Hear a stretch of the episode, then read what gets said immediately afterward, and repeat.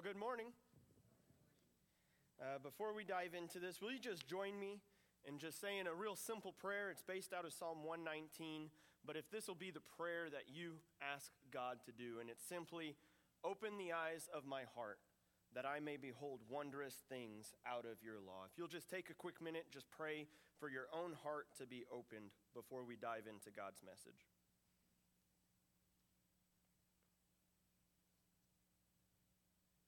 God, we come before you and we ask that you open the eyes of our hearts so that we, we may behold wondrous things out of your law this morning. God, help us focus on you in this time. And it's in the name of Jesus that we pray this.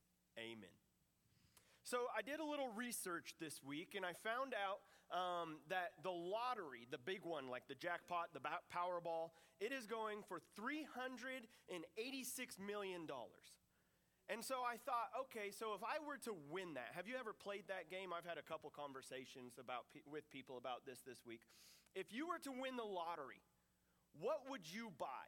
And there was a little pre sermon survey in the bulletin insert if you filled that out. Uh, I went ahead and did that because I thought, okay, like I'd like to know what I would buy. So take home out of that 300 plus million is only 186 million. So sorry about that. You're not going to have that much money.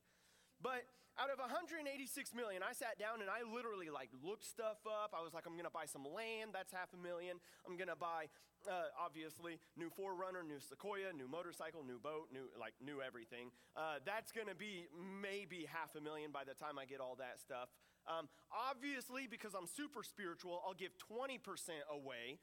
Um, I'll be extra generous in that. Uh, I'm gonna also be a really good friend. So I'm going to give $12 million to certain people um, and help them out, like my family and stuff like that. Isaiah is going to be set for life. Uh, and so after doing all of that, I came up with my list and I thought, that's it. That's got to be $186 million. And I made it to 53 million. So I had $133 million left over. And then I was like, well, I, I'm set for life. There's nothing more that I want. And then I start talking to people, and they're like, oh, well, I would like get this. And it reminded me, well, I, I do want to learn how to fly, so I would buy an airplane. And then it was like talking to this person, and it's like, oh, yeah, I do like golf a whole lot, so I'd build my own golf course. And oh, I do like to shoot guns, and so I'd buy a whole lot more of those. And, and after all of that stuff, then I would be happy. Then I would be set.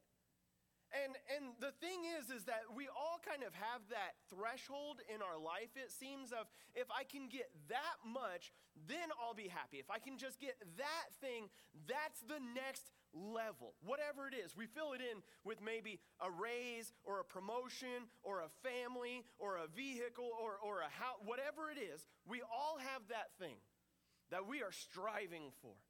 If I can just make it to 60 and retire, then I'll be happy. What, whatever it is. And they even asked millionaires. I've mentioned this before. They asked millionaires, how much more money do you need to truly feel satisfied? And everybody's answer is the same just a little bit more. I mean, it's not a surprise that people who win the lottery, a majority of them, and we're talking like 80% and above, go bankrupt in the first year. Because here they think, oh, this is going to make me happy. I just won the lottery and it is going to satisfy me. Because, especially as a culture that we live in, we fall into this trap of thinking that next thing is going to give me purpose. And according to Albert Einstein, we are insane for thinking that. Because Albert Einstein, he came up with the quote that said, Insanity is doing the same thing over and over, expecting different results. Where it's like, if only I got this thing, then I'll be happy, and you get it. And it's like, ah, oh, no, it wasn't that. I'm going to try the same thing of seeking for it in something, and that'll give me satisfaction, and it's not that. And so I did a quick little research, and just to show kind of the state of America specifically right now, where we live in the most beneficial, the most prosperous, the, the wealthiest nation in the world. And so here's some things about America in the era that we live in.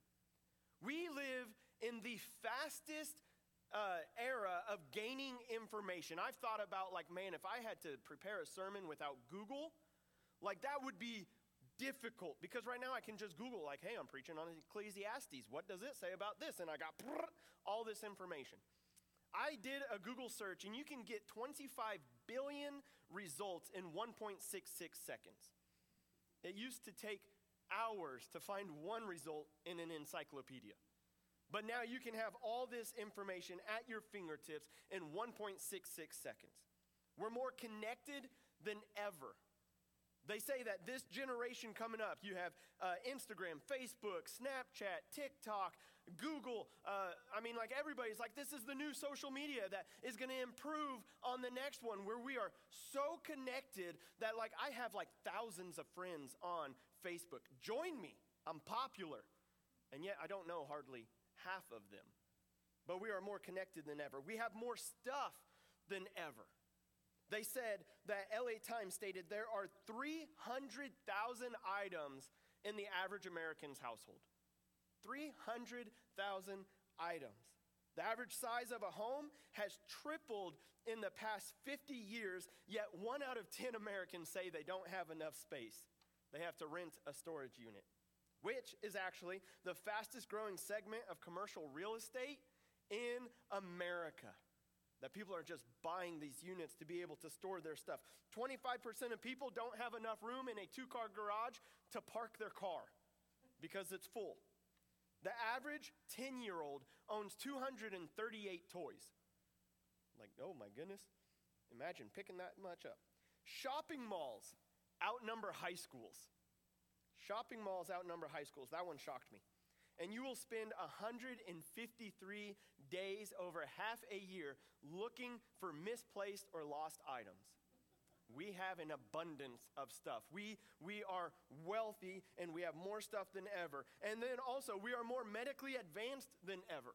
We are living longer than ever. I mean, just when I go do hospital visits and they're like, hey, you need an entirely new hip. So we're going to take this one that we manufactured and plant it in you, and you'll be able to walk like normal. And it's like, who's the guinea pig for that?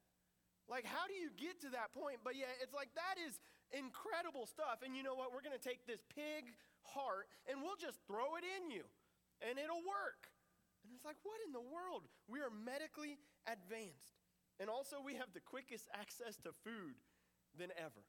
I mean, you got fast food, you got restaurants galore, you got like just food in your freezer. We have an abundance of food. But here's the reality of all of that stuff as well we have more information than ever, but we're also dumber than ever.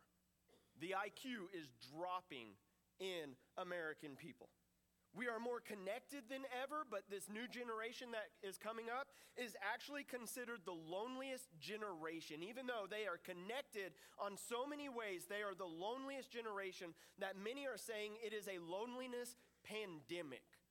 That we are seeing the suicide rate go up. There's been more suicides in 2022, that's the number that they based it off of, than ever before in America because a lot of it is loneliness. We have more stuff than ever, but we have more debt than ever. The average household is in over $100,000 of debt. That's the average. So if you're debt free, you're bringing that average down, but it also means there's other people that are also spiking that average right now. Again, we are the most medically advanced that we've ever been, but we are taking our lives faster than ever more suicides than ever. And then the last one is we have more access to food, but we are actually less healthy than we have ever been. And so here it is. I, I, share all of that because we keep thinking these are the things that are going to satisfy me. These are the things that I'm going to pursue after. And what stats are showing us is it's not the solution, it's not what is going to bring you ultimate fulfillment. That there's only one thing that will truly bring us that purpose.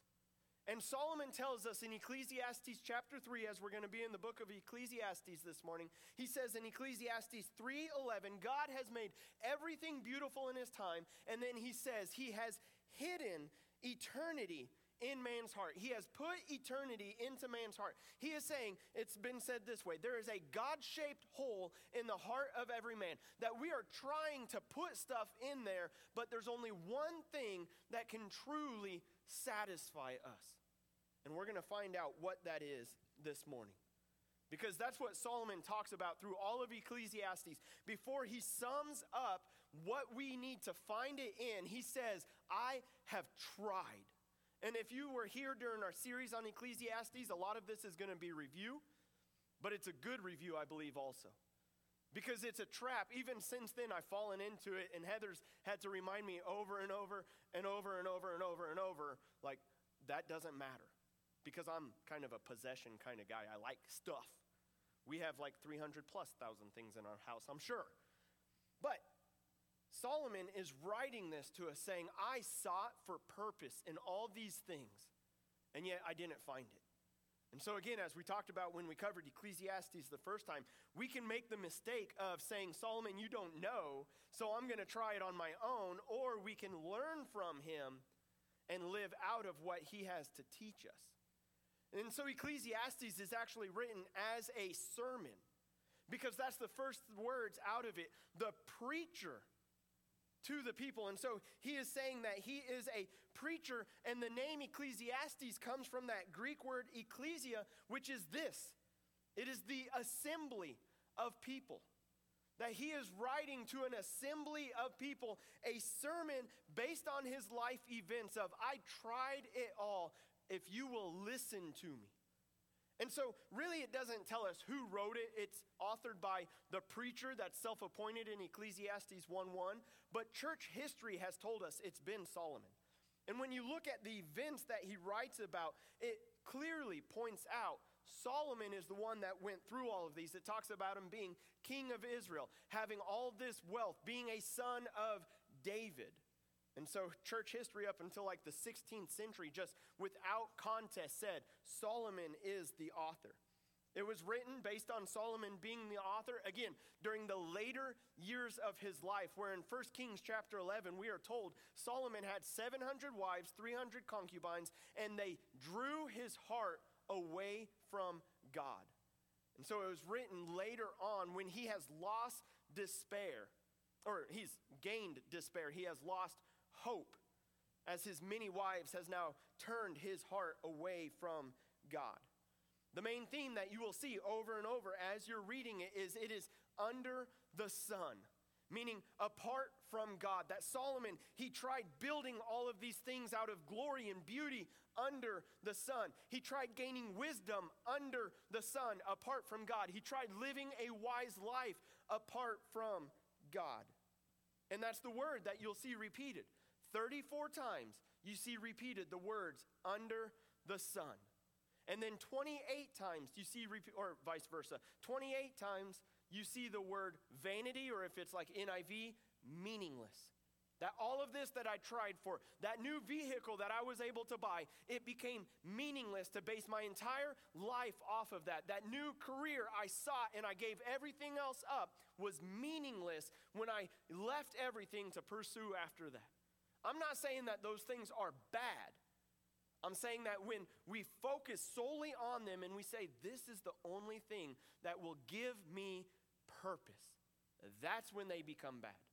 That God blesses us with them. And I heard one pastor say at one time, he said that a good thing becomes a bad thing when that good thing becomes an ultimate thing.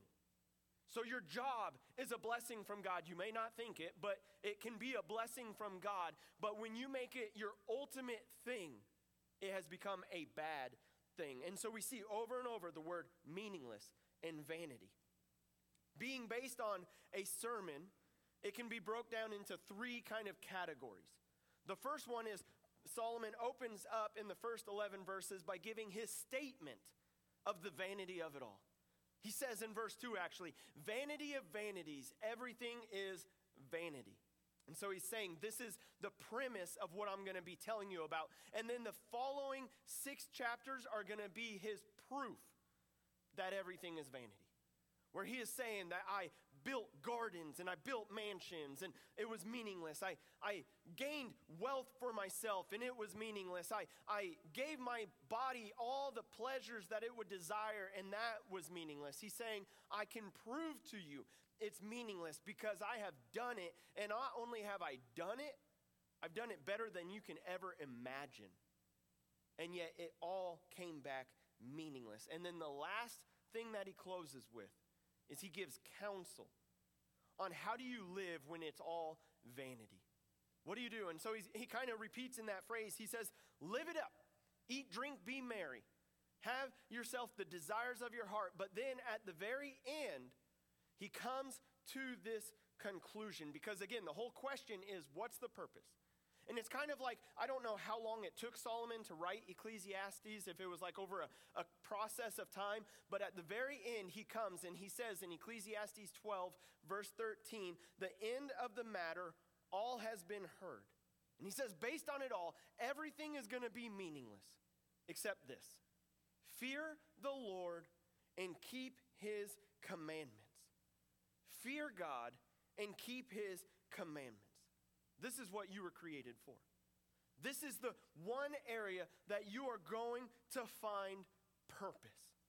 And I get it, I'm talking to a lot of Christians, a lot of people who have given their life over to God. And it's kind of like, all right, you're preaching to the choir. We just heard this a couple months ago. And Andy, I'm living that way. But do you realize that you woke up this morning and there is a battle being waged?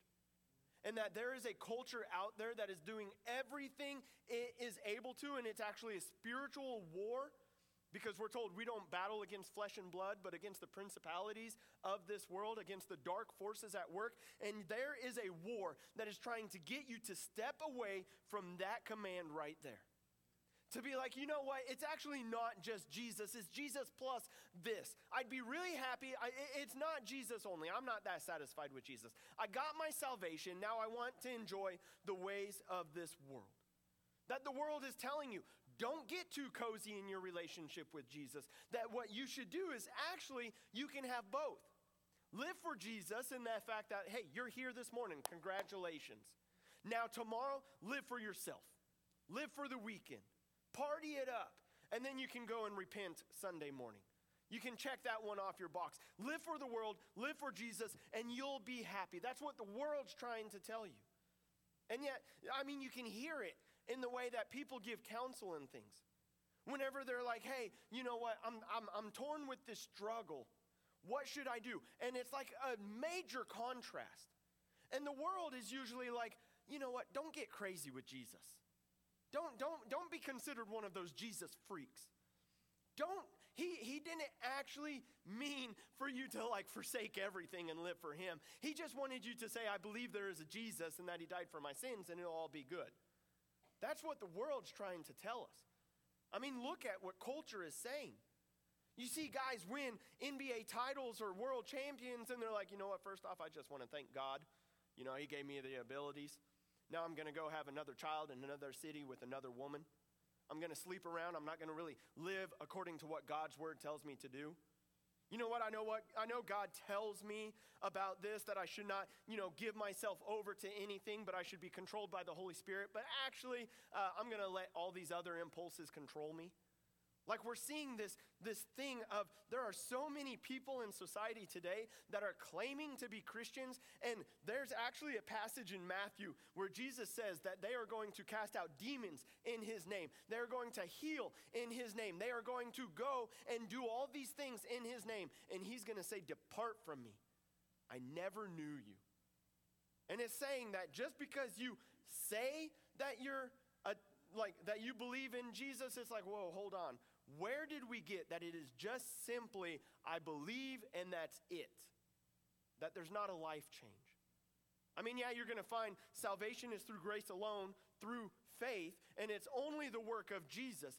But I think there are so many people in that the church has done, you can have Jesus and this world too. And I'm afraid there are a lot of people that are going to wake up and be surprised when they stand before Jesus. And he's like, You weren't living for me. I mean, you believed in me like you believe in Abraham Lincoln or George Washington. Both are great guys.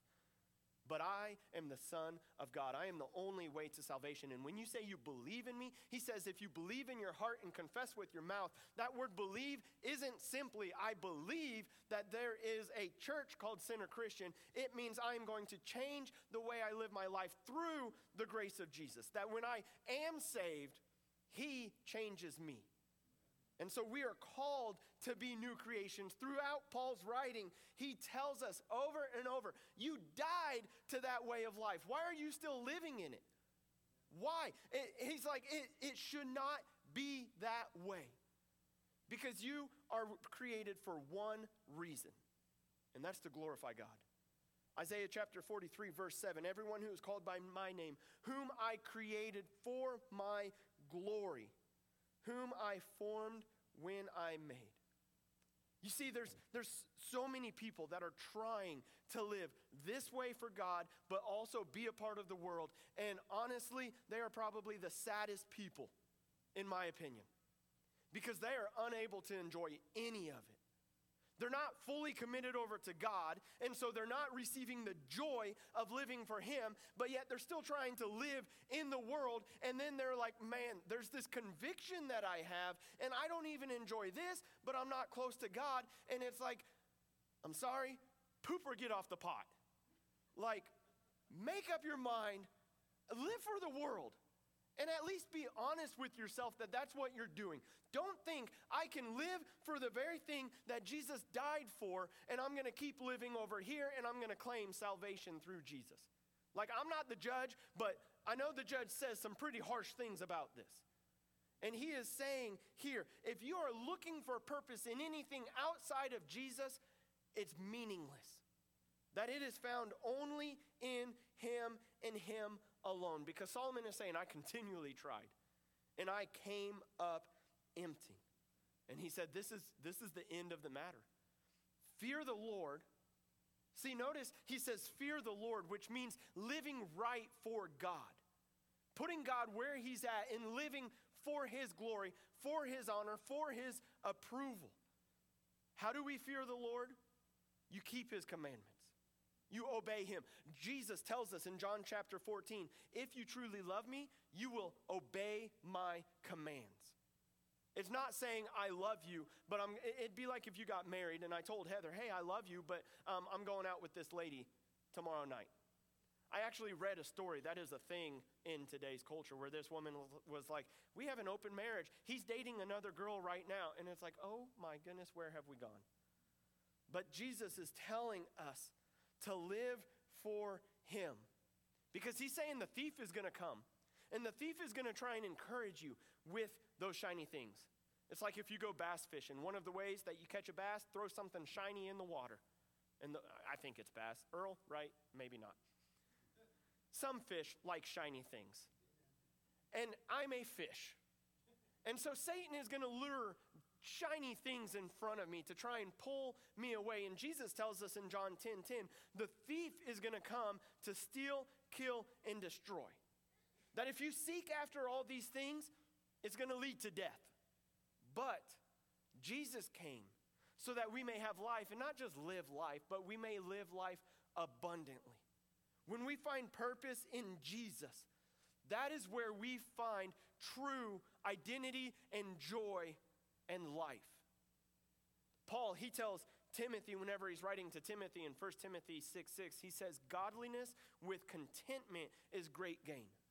Because again, the world is going to try and tell you, Jesus, you can have Jesus, but add all this other stuff to it, and that's where you're going to be happy. But here's the equation Jesus plus anything is going to equal nothing. Jesus plus nothing, and you're going to receive everything. You will have everything when you have Jesus and Jesus alone. That when you find true purpose in Jesus, you might lose your house. You might lose so much of your valuable things. And I'm not just talking about possessions, I'm talking about things that you truly care about. And Jesus trumps it all. So as long as you have Jesus, you have a joy. I'm not saying there's not pain, I'm not saying that there's not heartache. I'm saying you find purpose still. That you could lose your future, your 401k, your retirement, and it's like, you know what? That's fine because I have Jesus. And I have an eternal inheritance that cannot be taken away from me.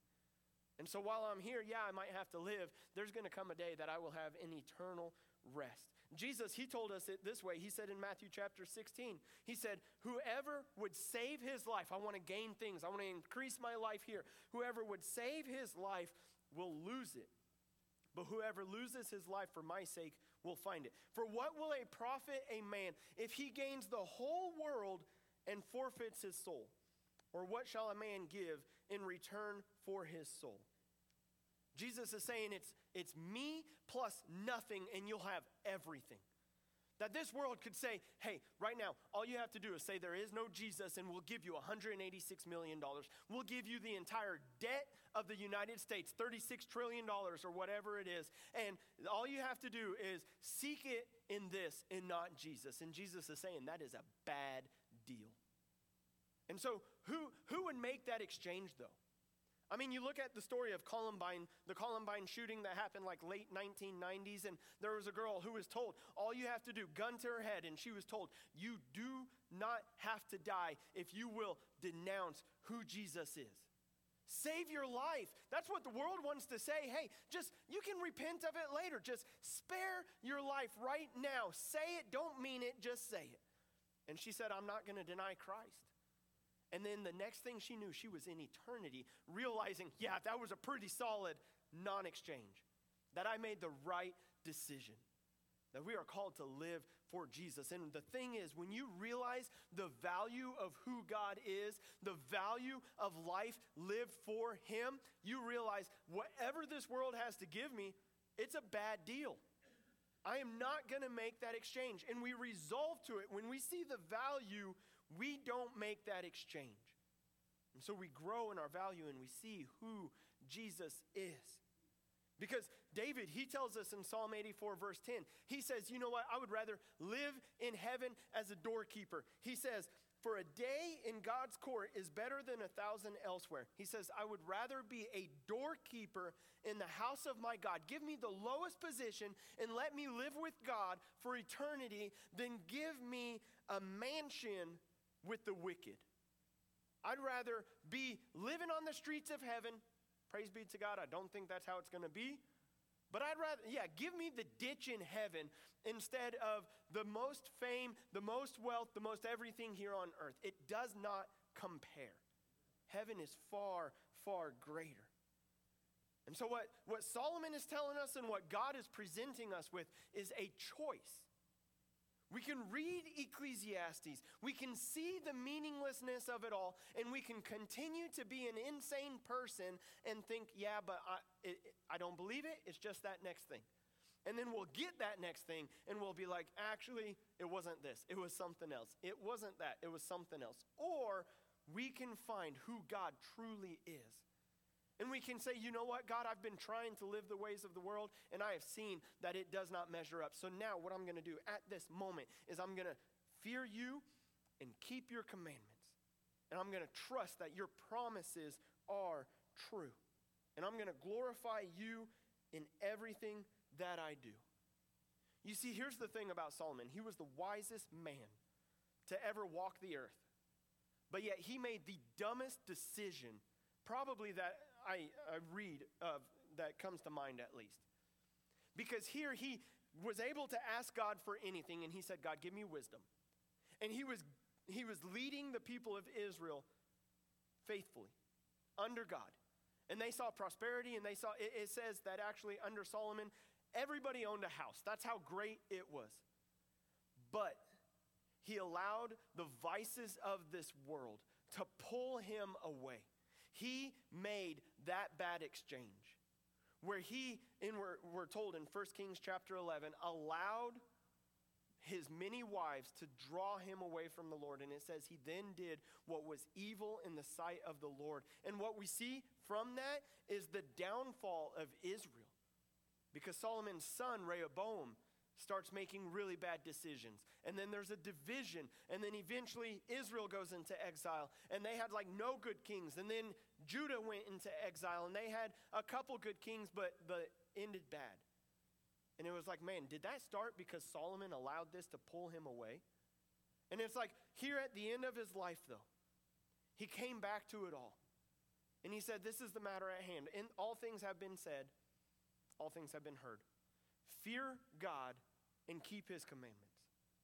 And here's, let me be honest with you. I believe that God is a God of redemption.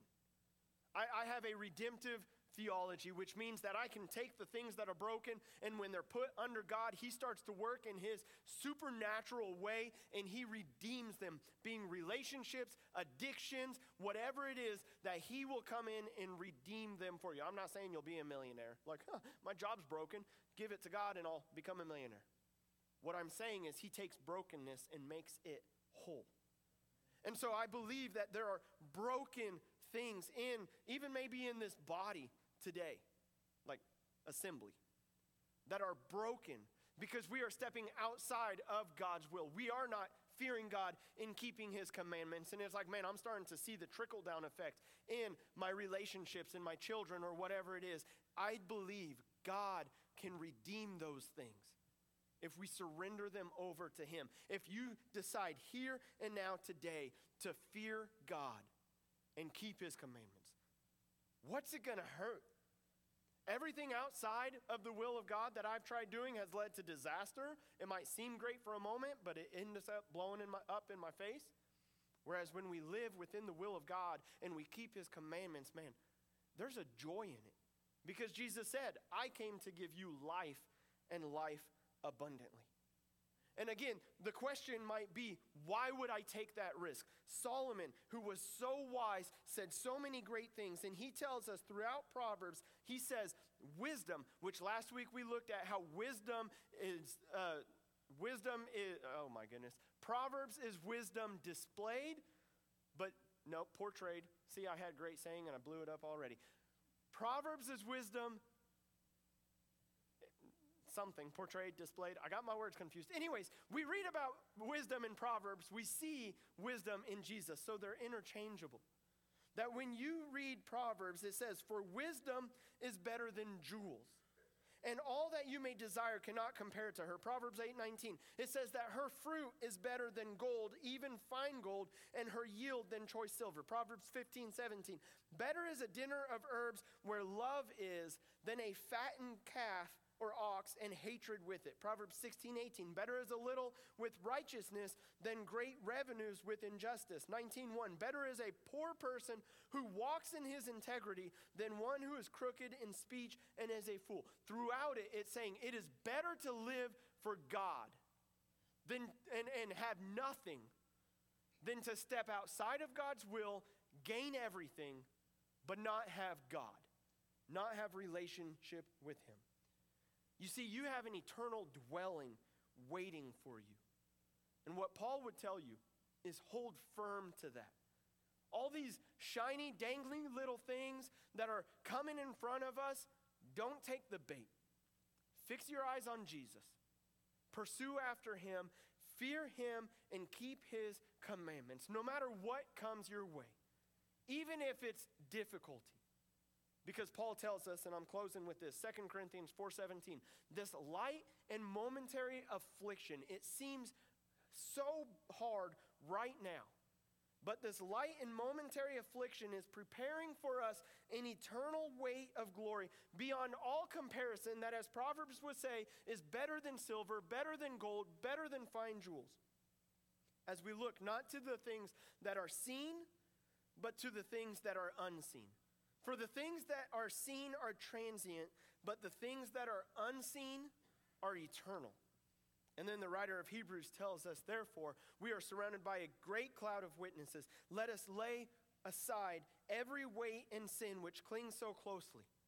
So let's stop living for this world and let us run with endurance the race that is set before us, fearing God and keeping his commandments, and we're looking to Jesus, the author and perfecter of our faith, who for the joy that was set before him endured the cross, despising the shame, and he is seated at the right hand of the throne of God. That's what you're called to do today. To, as you leave here, lay aside everything that's entangling you. And as Jesus tells us in the Sermon on the Mount, sometimes it feels like cutting your arm off. Like, oh man, I got to get rid of that. But if it saves your soul, do it. Because what is it to profit this world and forfeit your soul? It is a bad exchange. And so today, what God's calling you to do is the end of the matter is at hand. All has been heard. Fear God and keep his commandments. fixing your eyes on Jesus until he calls you home. Father God, we thank you that you are worthy of it all. God, you came down and gave your life as Jesus came down, gave your life so that we could have this eternal hope.